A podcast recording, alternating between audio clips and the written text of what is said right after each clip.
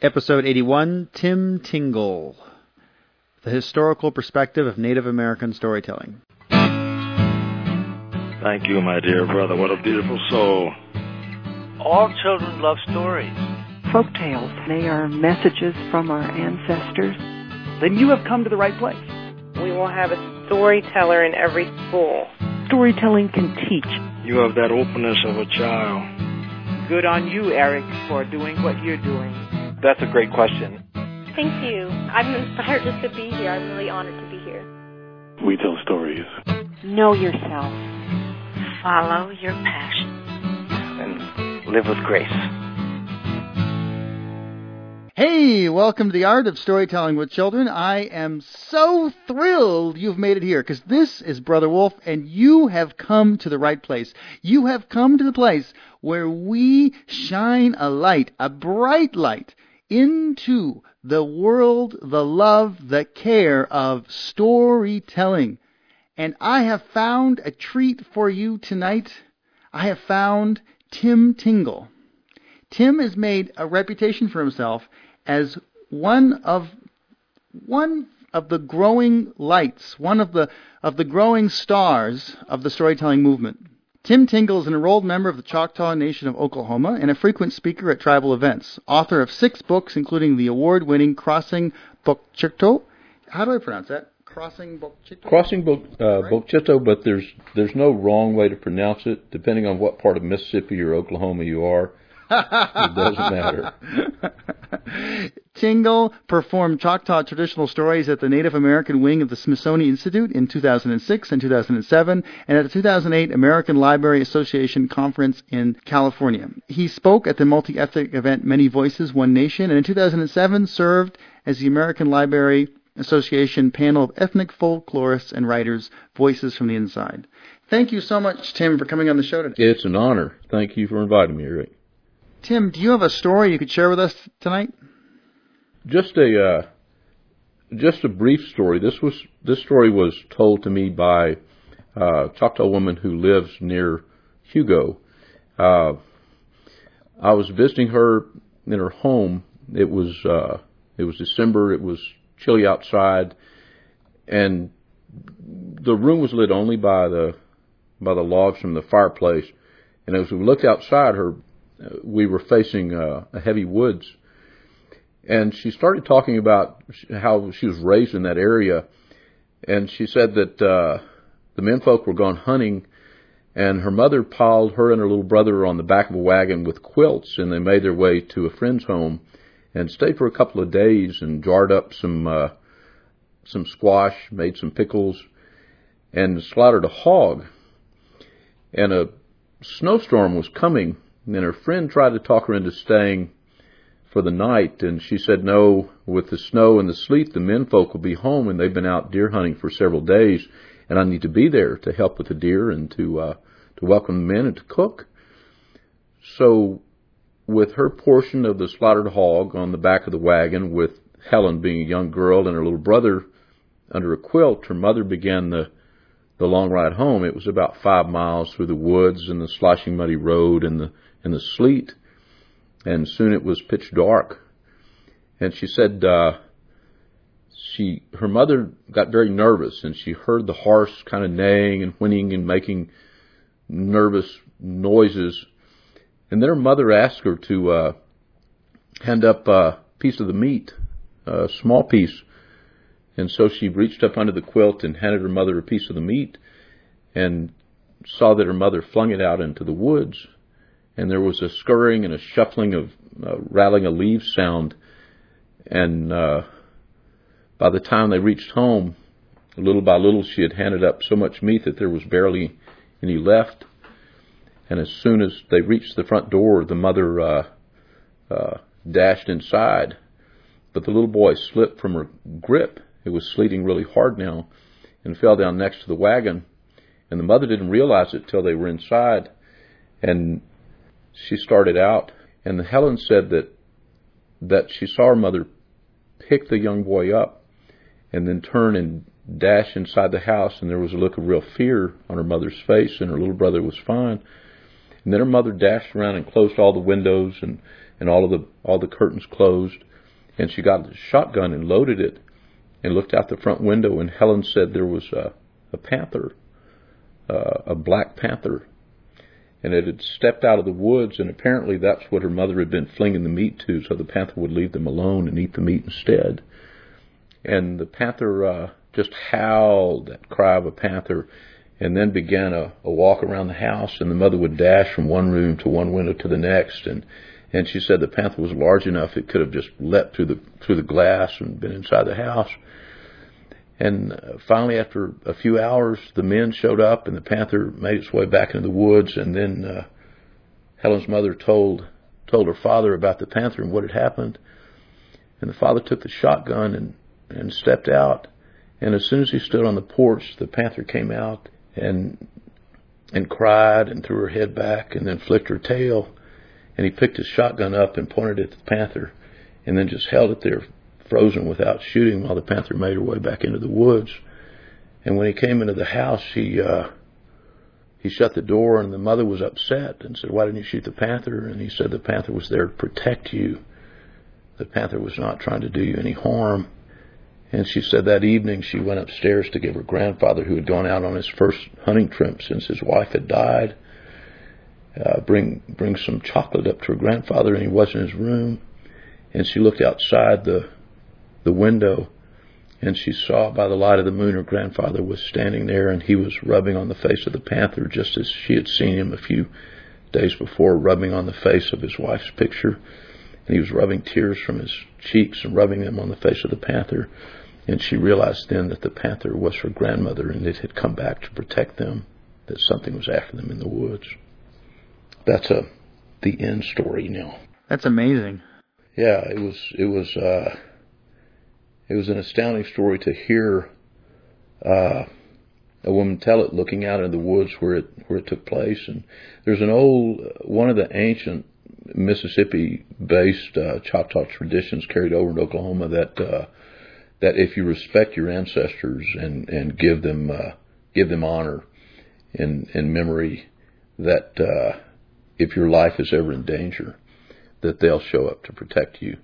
And the most sacred form of an ancestor showing up is in, in a black panther. So when a Choctaw sees a panther outside of the norm, you know, and these days to see a panther anywhere would be outside of the norm, then it's then it's time to take a step back and and watch every step you take because your life is being threatened. Now, for the un uh, the uninitiated here, by panther, you mean American mountain lion. Yeah, yeah. Is that right? Yes, mountain lion, mountain lion, panther, cougar. Yes.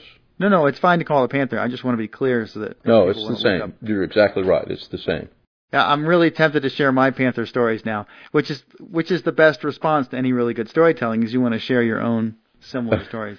I'd love to but hear this it. This brings up a really important question for me, something I've asked before in other shows that I'm really fascinated with which is this idea of stories having a place. You know, you heard that story in the place it happened. Yes. You know, and not only that, but you were of the people who have a special relationship to that animal. So not only yes. was there a place it happened, but there was also sort of this this real distinct cultural relationship to to what it means. That's already there before the story is ever unfolded. Yeah. Yeah. So what happens when I take that story, as you just did, and, and I'm not saying anything wrong with it, but sure. what happens when I take that story and I expose it to an audience who don't have any of those assumptions anymore? You know, a couple of things that can be can be done. If I were telling, and I've noticed other Choctaw storytellers uh, do exactly what you're talking about. If they're telling to an all, all Choctaw audience, they recognize that the need to explain is minimal. So the narrative will hold forth. If I were telling that story to uh, on a general adult audience, now I know that uh, some of the listeners out there uh, are southeastern Indians. So if there are any Creek or Seminole listeners, which I think there might be, then they'll understand also about Panther. But if I'm telling it to a general audience, I would frame it in such a way. I would, uh, I think I would, uh, I would explain what a panther is to Choctaws, and then I would begin earlier than the beginning of that story. So the explanation would not seem as if it were part of the text of the story, which still allows for a bit of the surprise. So I would explain culturally what a what a panther mountain lion is, and then I would talk a little more about my meeting with Helen, about her sharing the story with me, about where we were. I think more detail is required, more cultural explanation is required as we move away from from our own culture. And I think it's important that you bring up a fabulous point. Well, it's really interesting to me because I'm thinking about, you know, how much I, you know, I love Bruchac's work, and and yes. for many years I basically only told his work um, in environmental camp settings. Yeah. You know, where I was getting paid to be an environmentalist, not a storyteller, and so I do only his work at campfire circles and stuff. And and over time, I began to realize there was a whole subtext to the stories that I didn't have a clue existed just like what you're talking about here, you know, of what these things meant. The mention of the word panther to Choctaws reverberates in, in such a way into a lot of of, uh, of native people of southeastern culture. Just the saying of the word panther puts you in a certain mindset, and you know that this is a sacred coming back story of an ancestor. You know that. The same way the mention of the word rabbit and uh, Choctaws will laugh you know, just to say rabbit, and they'll laugh because they know this is going to be one of those kind of stories. So, is there a relationship between the Brer Rabbit stories and the Choctaw? Uh, you know, a lot. There's been a lot of debate, and I'm sure there have been many dissertations and theses that deal with with uh, the origin of Brer Rabbit, uh, whether Brer Rabbit comes from African folk tales uh, or whether it's Cherokee, it's it's Choctaw, it's uh, it's Creek. But yeah, I think there's a definite there's a definite relationship, and you can trace some of the uh, Cherokee rabbit tales, trickster tales, and they have their uh, counterparts in uh, Uncle Remus stories. So yeah, I, I think there's a definite definite relationship. In the same way that there is a distinct relationship, much more than most Americans ever imagined, between African Americans, former slaves, and Indian people in the South. And I think that's a major way how stories get spread. Yeah, there's something about the, the interchange of cultures that is amazing in storytelling. While we're on this, and I, I need to go on the other subject, but I'm just really curious about this stuff. Are there nations that were con- that were, oh, I should say tribes for people who aren't used to talking that way? Are there other tribal groups that were traditional enemies of the Choctaws who developed a set of stories of Black Panthers being the negative? Not that I'm aware of. I, I think the traditional enemies of the of the Choctaws at, at one time uh, Chickasaws, although one of the origin tales is that at one time we were the same, but there were some pretty violent wars in Mississippi between Choctaws and Chickasaws. But uh, the the Creeks have been enemies, uh, famous enemies since the the War of 1812. The Creeks sided with the British, you know, and then there have been territorial battles, but I'm I'm not aware of of panthers being being dark evil figures in any native lore, and that's certainly not to say that it doesn't exist, but I'm I'm just not aware of it. This is Eth-Noh-Tec. I am Nancy Wang.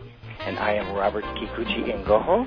And you are listening to The Art of Storytelling with Children. Children. Woohoo! Getting back to our promised topic. Oh yeah, that. What what what should storytellers who are not native know about the historical perspective and the modern historical perspective of Native American storytelling? May I start with just a simple little uh, story, which I think it, it certainly relates. Go ahead. It certainly relates. One of the things, and I, I just uh, came back from the Patchwork Storytelling Festival in South Carolina, but I've done this at lots of places and, and at schools, at public performances, and I love doing this. I'll ask, uh, first, I'm always introduced as a Native American storyteller, member of the Choctaw tribe. So I come out and I'll usually open, if it's early in the morning or first set of the day for me, I'll sing Amazing Grace in Choctaw and use a whaleskin drum that's not Choctaw, but I talk a little bit about the drum sometimes. And then I'll ask if, if there are uh, Native American people in the audience. And if it's a school audience, I ask that will the Native people please stand. And then I'll ask them to have a seat and then I offer a door prize. I'll say, uh, I'm going to give away a free book, and you get to choose to the first person that can tell me what the Indians wear. And I get, uh, as you would imagine, I, I get moccasins and bearskin and buffalo skin and feathers and all of these things. And usually one of the Indian students will say, well, finally, you know, as I'm one by one shooting down these answers, one of the Indian students will wave their hand really rapidly, and I know, well, they've got it. And they say, whatever is in the closet, clean. And it depends on where they're going and what their mom and dad are going to let them wear, you know, or sometimes a teacher. Uh, this last week, uh, a teacher in the back of a huge auditorium, she said, red shirt and khaki pants. And I thought, what does she mean? And then I looked at myself and I had on a red shirt and khaki pants. And so she won the, she won the book. And the reason I think it's, the reason I wanted to tell that before we moved into the other issue is this is a nice little intro into it.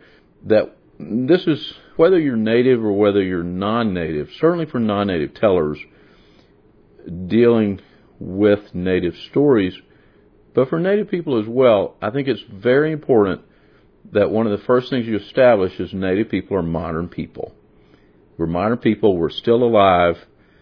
Neither Custer nor John Wayne killed us all. We're doing fine. And, uh, and actually John Wayne was a great friend of Indian people, so I shouldn't even make that joke. We're doing fine. And, and we're writers and we're, we're lawyers and we're school teachers. But somehow when you just say the word Indian or say the word Native American, you're just filled with stereotypes. And I think part of the reason is it's our fault. Uh, I have a book coming out in uh, should be out in about a year, and it's about my grandmother and how the trouble she had being accepted in the 1950s and earlier in the Houston area, being one of the first full-blood Indians to be to move back to that area after removal. So all the Indians are modern Indians. They're my kinfolks. I'm in it and we kept we had someone with uh, American Indian Library Association, uh, ALA, wing of ALA, go back through and we could find only a handful, really just a couple of illustrated children's books that ever showed Indians in anything other than traditional clothing. So if we're not showing and illustrating and sharing stories of modern Indians, then it's really as much our fault that all they're getting is stereotypes of Indian people. I think one of the first places, just a simple answer for the question you asked, one of the first places to go is, is Bury My Heart at Wounded Knee by Dee Brown. And I think if everyone that wants to tell native stories, even traditional stories that have nothing to do with, with a conflict between cultures, they still owe the people that they're dealing with the reading of that book and the beginning of the understanding of what has happened uh, to this land. Cause That book is so can be so overwhelming and a little depressing sometimes. Um, what about like Watch for Me on the Mountain? Books that are like more honest, but also a little bit more upbeat.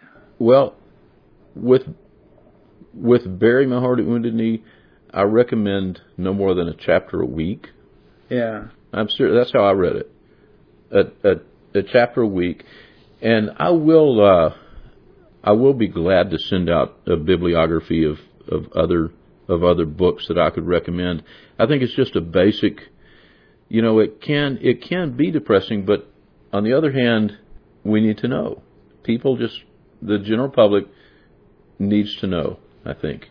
And if it's depressing for people who are not Indian reading it, then consider how it is for Indian people dealing with a whole America who doesn't know and we were raised knowing. I was I was in late elementary school before I realized that not everybody in America knows about the Trail of Tears. That not everybody in America had a great great granddad walk on it and knew of these stories. So I, you know, I I, I stand by that book. 30% of the audience listening to this call will not know. I mean, they're overseas. They have no way of knowing the Trail of Tears. They could look it up in Wikipedia. Yeah. But let's give them give them a one minute roundup of the Trail of Tears. Okay the Trail of Tears was the removal of uh, of most Indians from the South, in the South going all the way from the Carolinas, Tennessee, Florida, Georgia, Alabama, Mississippi, Arkansas, removal of Indians to Oklahoma. And there was a whole series of treaties. Uh, the first treaty actually, it was instigated by President Andrew Jackson, who was a Southern president. The first treaty was signed on my older brother's, actually two of my brother's birthday, September 27th. It was signed in 1830, and the Choctaws were the first to be removed on the Trail of Tears. And one of the reasons uh, the Choctaws were chosen first is they uh, had a highly developed military. They had had generals that served in the U.S. Army to defend the city of New Orleans in the battle, the War of 1812. So Jackson knew that once the Choctaws were gone, that that highly organized militia would be out of the way. Uh, next were the Cherokees. They moved in 1834. Creeks, Seminoles, Chickasaws, and other other south, southeastern tribes. It's called the Trail of Tears because uh, there was so much so much death on the particular uh, 1,000 people that began when my great great grandfather walked on the trail. Uh, 500 of the people died. And in many cases, rather than bury the ancestors out in the woods where they could never even honor their graves, they carried the bodies all the way to Oklahoma where they could be buried uh, close to family. So the Trail of Tears, the term I think came up. Uh, I think it was an Arkansas journalist that saw Choctaws walking by and, and, and saw the tragedy. There was not enough food. It was lots of people had no shoes. It was freezing cold.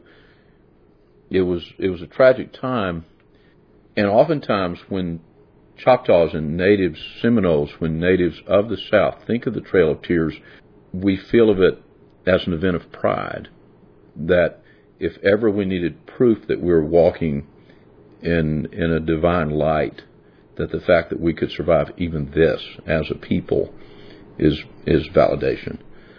So when Choctaws and when uh, Cherokees speak of the Trail of Tears, they speak of a thing of pride that it was uh, it was a hard time. It was a, it was a tough time, and there was. Uh, my son goes back and he says, "Dad, it was the invention of the cotton gin." He thinks that uh, up until it, the invention of the cotton gin, so many slaves could take care of so many acres of cotton, but once the cotton gin was invented, uh, a plantation owner could then, with the same amount of slaves, take care of ten times the acreage. So the need was for more land, and who owned the best land? The river bottom land it's important too to keep the idea here in mind that there were civilized tribes, tribes that had sort of taken on the settlers' ways, and the Choctaws were among those. Yeah. So it wasn't just like when we think of the, you know, when I, when I was raised to think of Native people as living in teepees and hunting buffalo, right, or living in um, in lodges and hunting deer. These are people who were living in towns with houses. Yeah, and the by uh, the Choctaws were primarily a Christian people by the time the Trail of Tears uh, came about. Uh, missionaries from Presbyterian and Methodist Church had, had created a written language, uh, had taught the Choctaws Christian hymns and, and learned the Choctaw language. And, and even, uh, you know, even when Columbus landed, uh, Choctaws and Cherokees had a sense, a democratic sense of government, already had townships, already had they would elect representatives to a national government, uh, constitutions, laws would be passed that would be good for the entire nation. And this was when Columbus landed. So we were very far from being nomadic people. There were there were homes and distinct uh, laws and city government and even national government. And this was several hundred years before the Trail of Tears. Now, some people may hear these stories, and I actually think these are very valid stories for any storyteller to cover in their show in terms of the history of a people, in terms of talking about history. But some people will hear these stories that we're talking about right now, and they will say, well, that's in the past. That was a long time ago. And it may be a bitter time, but it was 150 years ago. You know, it was uh, it was almost 200 years ago now. What is your reply to that? Even if elements of of uh, this kind of disregard of of indigenous people, even if that stopped, a hundred years ago, it would still be very valid to know wherever we stand, wherever we live. Another question I enjoy asking, especially school audiences, is how many of you have ever been to a place where Indians used to live? And I live close to San Antonio, and so I especially enjoy asking that question there. And usually there'll be a few hands, and, and I'll ask for a description. They'll say, well, we went to Canyon de Chelly, or we, and they'll describe a place that isn't a federal or a, a state park where Indians used to live. And at the end of this, you know, uh, catching these audience responses, I'll point out if you live in a place where you can stand in your backyard and see a group of trees that grow there, grow there naturally, or if you live within a mile of a body of water, you live where Indians used to live. And especially in uh, San Antonio area, I like to pose the question, who do you think built the Alamo? Who do you think built all of the missions, the Spanish mission? Indian people built those missions. They were the first slaves of the New World. Indian people, long before African American slaves were brought. So just being better informed about our history, I think is a is a very important thing. But the truth is, it hasn't stopped, and uh, and for some reason, just in the last three years, it seems like uh, I'm going to some of the same places I went before, but I've got a few books out now that are uh, you know Native American culture based and history based, and because of those books, I think people are opening up more to me. Uh, I was in Mariposa at the festival in Mariposa and the native people who uh, occupied were at Yosemite. They talked to me about uh, about the taking of their homes just within the last within this generation. Uh, and the same, I was at upstate New York at Seneca Nation uh, a few months ago. Heard the same stories about about the flooding and the people being given inadequate time to collect their belongings, just buses coming by and and the floods that created a, a dam and a new lake that just destroyed their grandparents' homes that they had had because of treaties.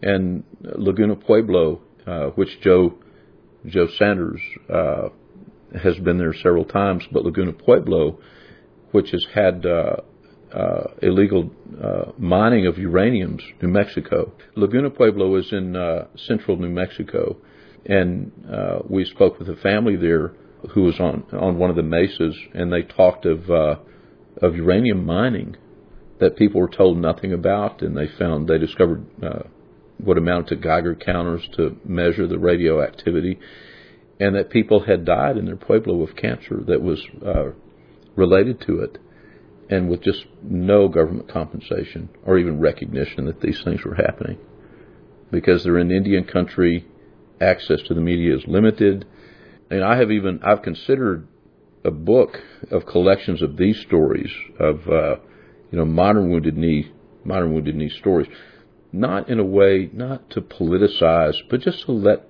let people be aware that when children answer the question of moccasins and feathers and buffalo skin, that those same children grow up to be adults. And when they think of Indians, they don't think of contemporary Indian people still trying to gain respectability in America. They think of fabled Indians of the past. So in many ways, I think that little game is one of the most important things I'm doing to try to break down the stereotypes and let people respect us. Give us give us the respect that we're 20th century modern Americans contributing. So, as storytellers, what whatever our background, if we are telling a story from a native tradition, we have a responsibility then to be informed, not completely, but in some way, about these issues. I, I think so. I think uh, that every storyteller has a responsibility to do the best they can with the resource capacity that they have to find out about the people they're telling about, not just to do a quick little Google search to find out where these people lived and what were a basic, you know, how did they make their means of livelihood. But to try to establish, I, I really encourage people, and it's not that hard through internet, just to try to establish some kind of relationship with someone from that tribal group so they can catch the story from that perspective. As far as permission to tell, I think there would be very few Native peoples who would deny permission to tell a piece of history if it were an important part of American history that's simply not being told. And the whole issue of not telling Native stories if you're not Indian, I think it really doesn't apply to historical stories. And I think with traditional stories, just to anticipate that one, that that it absolutely varies not only from tribe to tribe, but from almost family to family. And I try to uh, I I try to absolutely respect that. When I went to Alaska a few years ago, and uh, everywhere I went with every tribal group, I, I asked about uh, possible permission telling some of the stories. When I finally reached the most remote, the Yupiks, by the time I got back, they sent me four boxes of books of Yupik stories and said, please tell them. We want people to know about us. We want them to know our history, our, our legends. We want people to know about the Yupik. So, uh, and other groups in Alaska had said no, only certain members of certain clans can tell stories at certain times of the year. I think there's no real answer to who can tell Indian stories. I think it it varies on uh, which tribal group you're talking about, and then who you are, where you're coming from. We're going to open up the call in a moment. Um, if you want to join this conversation with a comment or a question, in your life, do you have some stories that you feel like are your family stories that you're not going to tell anybody? Yes. Oh, that I'm not going to tell well, anybody. Only people who are members of your family, or only people who are close to your family. You know, there, there's a there's a saying that if you if you have a writer in the family, it's a it's a blessing and a curse. and the curse is that the writer is always looking for the things the family wants to hide because that's where the meat is. That's the curse. And as for the blessing, they're still looking for that. And I think as a storyteller, I think, uh, yeah, there are a lot of family things that I wouldn't tell. As a writer, I've written lots of short stories that are already written, and I'm just wondering what publication, what anthology, what gathering of my stories, you know, should I change the names to protect the guilty and the innocent as well? So yeah, I think I think storytellers and writers, I think we all we all face that. I tell uh, I tell lots of family stories. Now I, I made an agreement. I don't even know where it came from, but it just seemed the right thing to do. When I started about, it's been 20 years ago now. And it doesn't seem like nearly that long. But when I started interviewing older Choctaws and recording their conversations, I started out telling people that every character they told me about, whether I wrote, told the story as it was, whether I fictionalized it, whether I used pieces of it, put it in another story, composite story, every single character that they shared with me would have a moment of light. Even the characters that would be the bad guys, the evil character in the story, there would be some justification for their actions some little brief of an insight, moment of insight, which would give that character their sacred place. And once I made that promise and kept that promise, then I think I think people were opening up more to me, and I also noticed a change in my own telling that I had to I had to look at the stories differently, and I had to sometimes seek out that little glimmer of light, and even the, what first might appear to be the darkest of characters. So, do you think we, as as storytellers, do you think we have a responsibility to to leave room for the good? You know what I mean? Yeah, not only to leave room for it, but uh, you know, um, I I see my writing and my storytelling, and I'm not saying this is how everyone should see it, but I see it as a way of finding the light, and that's why with the Trail of Tears stories, with the Bury My Heart at Wounded Knee, with those kind of stories, there truly is a light at the end of that because we have survived that. Every nation talked about in Dee Brown's book. Some have overcome to more degree than, than the others. Some are more successful now, but we're still we're still kicking. We're still alive.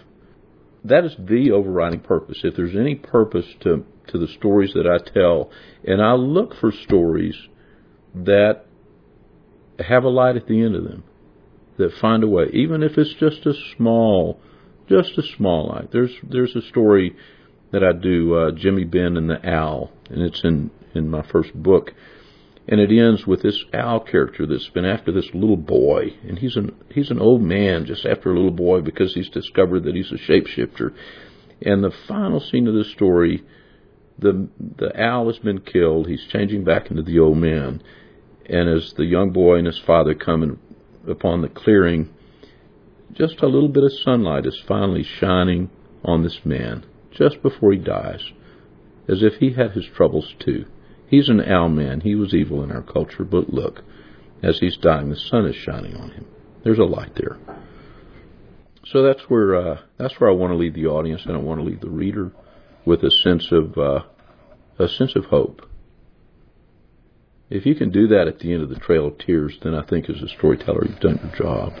Audience, if you have a comment or a question, if you want to join in the conversation, put add your two cents. Go ahead. Hi, Tim. This is Sarah in Meridian, Mississippi. Yes.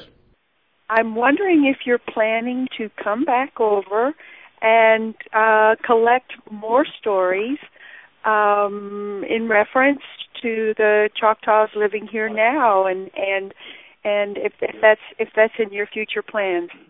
Well, you know, about ten seconds ago it wasn't but I think it just made it on the shelf.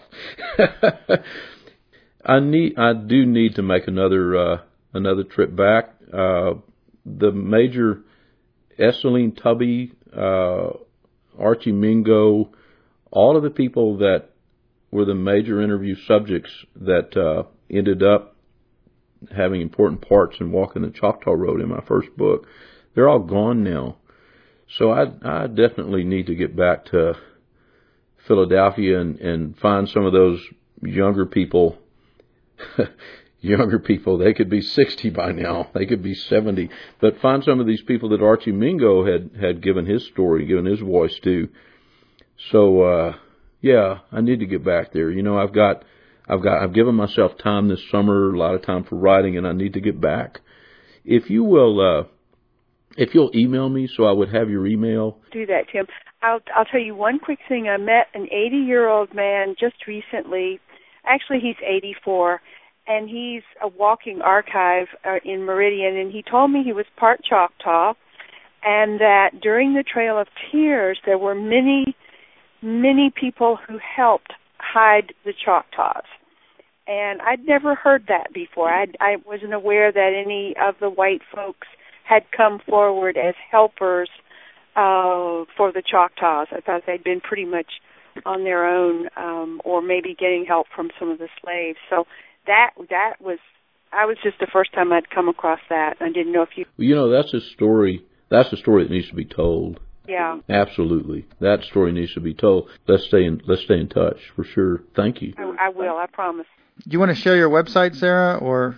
I don't have a website, oh, okay. and and I, I keep thinking I'm going to do that, but I, I I'm I'm just so untechnical. But I I'm I'm gonna I'm gonna try to go in that direction. Okay, we're we're gonna go on then. Thanks, Sarah. Yeah. I'm Syd Lieberman, and you're listening to the Art of Storytelling with Children. Go ahead. Introduce yourself.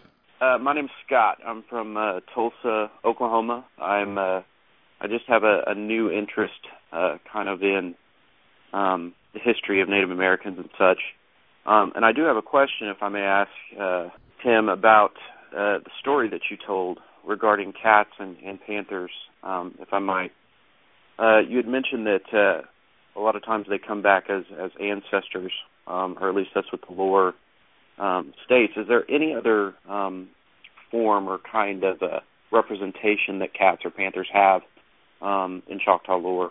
The the primary reference, the reference that I'm familiar with, is is of uh, of ancestors coming back, and and coming back in extreme situations. So it wouldn't it wouldn't be if you saw a panther while you're walking in the woods. It means it's a it's an ancestor acknowledging uh, that you've been showing the right kind of respect to ancestors. When a Choctaw sees a panther, it means their life is in danger, and the first thing they need to do is stop is physically stop, make sure the next step they take is not going to be their last.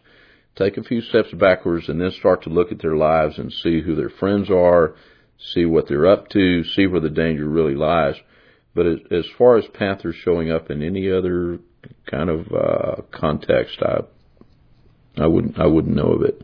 Is there any correlation um, between you know that idea and the shape shifting?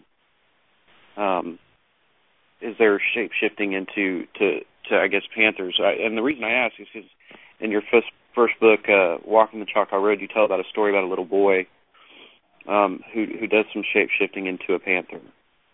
And uh, I was kind of curious, I guess, if there was any kind of correlation between between just general shape shifting and the idea that the and, panthers and the come cat. Okay, that yeah. That story was, uh, and and you're right in terms of as far as uh, as far as that particular story. That was told to me by Tom Wheelis, who's uh, an Oklahoma Choctaw and lives outside of Norman right now. And it's kind of an isolated story, which is one reason I wanted to include it in the book, because uh, a lot of times you include these stories and then people come forward and they, they tell their own version of it. And uh, there's a later story called Brothers that talks about a man who was able to split a tornado in half. And since that time, I've had dozens of older Choctaws come up and talk to me of, yeah, my uncle or yeah, my aunt or Buck Wade talked about his granddad and, and but it didn't happen with the panther. You know, Thomas Wheelis told me about that story that comes from his his folks who were Alabama Choctaw, but then uh, other than that, no one has come forward and indicated, you know, a, a child who had a who had a cat shape shifting side side to it. There there is an element of shape shifting to that, to to the grandparent, the great grandparent, the ancestor, but it's when you say shapeshifter, it it has a different kind of thing. In fact, shapeshifter usually takes on kind of a dark side, uh, and is more thought of as as kind of southwestern. Well, that's not really true. That's not really true. There are a lot of shapeshifter stories in uh, in Choctaw and Seminole lore. Uh, most of them deal with uh, with owl. So so the dark side of shapeshifting in in uh, southeastern would be the owl. Hey Scott, I'm gonna I got one more person I want to squeeze in. I'm running out of time. Is that okay if I go on? Fine. Okay, great. That's me. I didn't have anything to say. I've just been listening. well, Elizabeth, you go on and introduce yourself to the audience who hasn't heard you before, and and just give us the thought of the day. I don't know. I'm an I'm Elizabeth Ellis. My question is, what will you call the next book, the next collection? Is it going to be Driving the Choctaw Road? if it is driving the truck Choctaw Road, it'll be with a pickup truck with 275,000 miles on it because that's what I drive.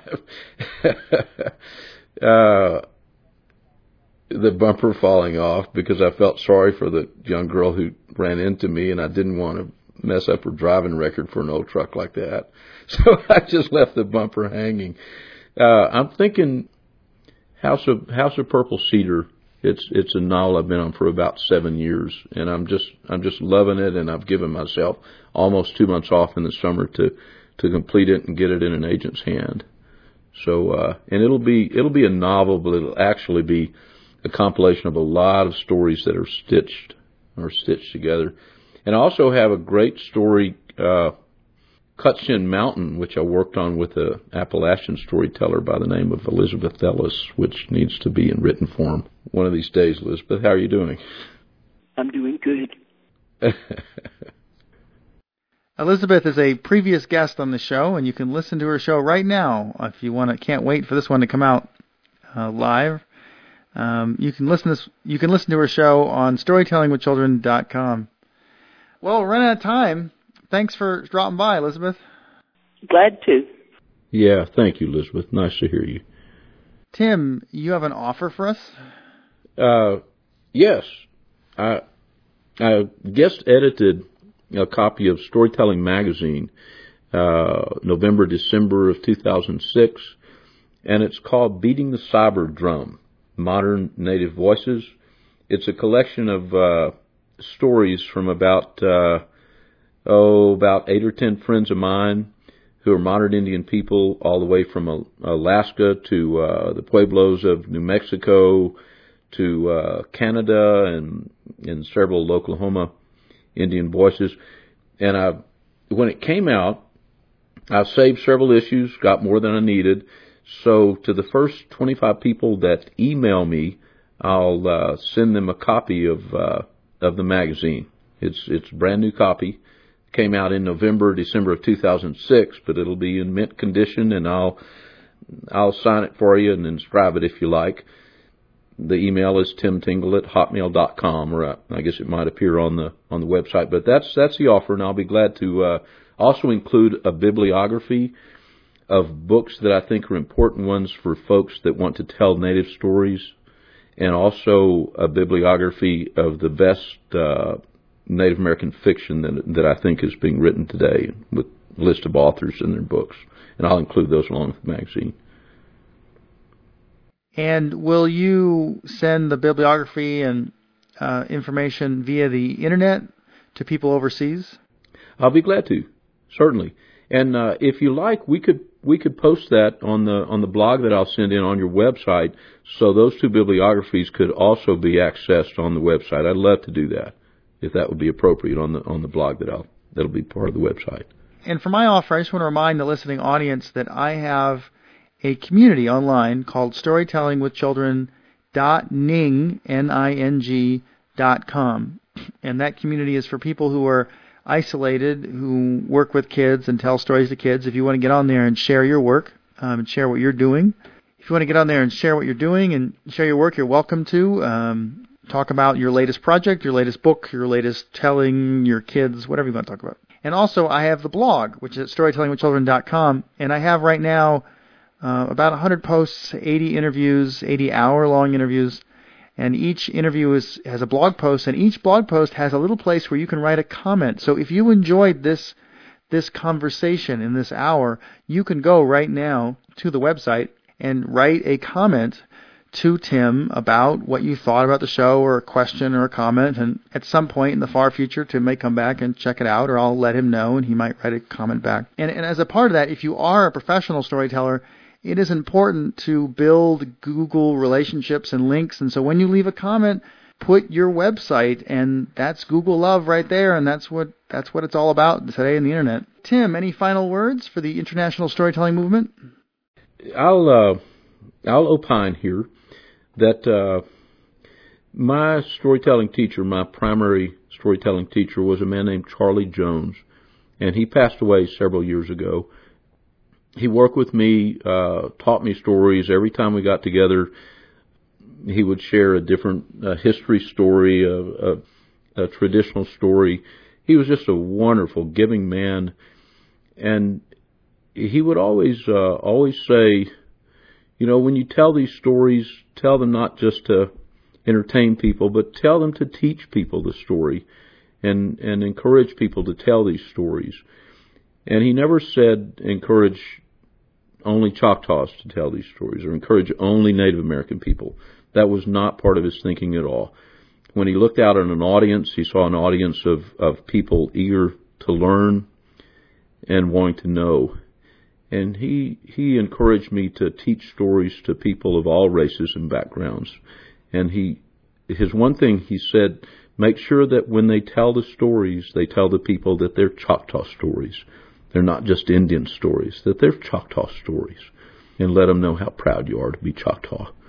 And that's my that's my feeling about who should tell native stories. I can't say who should tell native stories, but I can I can give Charlie and my opinion on who can tell Choctaw stories. That's everybody that wants to. That's kind of my final word on it. And I'd like I'd like to to leave us with this thought that storytelling as a medium is something that goes both ways. We are telling the audience, but we're also listening to the audience. We are listening to the audience, but we're also keeping track of where we are in the story. We are keeping track of the big picture and the small picture. We are we are sharing a moment. To me, that's the difference between acting and storytelling. There's some argument about this, but but in storytelling, you can really change the material in mid stride to meet the needs of the audience. Mm-hmm. And so when we talk about storytelling, we're talking about something that goes both ways. When we're talking about Native American storytelling, we're talking about a type of storytelling that belongs to a place. And it belongs even, I would dare say, to a people. And so when we talk about storytelling, we're talking about not only the passing of knowledge, the passing of information, but also the passing of responsibility. And you can't escape from it. If you have told a native story, you have a responsibility to know more about those people. Just like if you tell a story from France, you have a responsibility to know what the, that French word means or, or the historical reference of that World War One reference. You have a responsibility to know what you're talking about. Mm-hmm. And if you find out those people are having a hard time, I think you also have a responsibility to do something about what's going on. That's my two cents. I hope you all, I want to thank everybody for coming on the call. And Tim, thank you so much for coming today. Oh, thank you. I'm honored. I'm honored to have you, sir. so even though, even though crows fly up in the trees, crawling and cawing and making all sorts of racket and noise whenever they hear me say it, this is Brother Wolf, and you've been listening to The Art of Storytelling with Children. This guest has written a post for the blog at www.storytellingwithchildren.com. You can make a comment or ask a question in the blog comment box about this discussion. If you wish to join a future discussion live on the call, go to www.storytellingwithchildren.com and sign up to the email alerts to receive future notices of shows. This show was conceived, hosted, and produced by me, Eric Wolf. And to support the show, you may learn more about my storytelling work by going to www.ericwolf.org. The music was created by Mary Kay Croft, and we are much indebted to her contribution. This podcast is the responsibility of Brother Wolf Storytelling and is distributed under a Creative Commons non derivative license. That means you can copy it and give it away, but you can't edit it or sell it. Thank you so much for listening.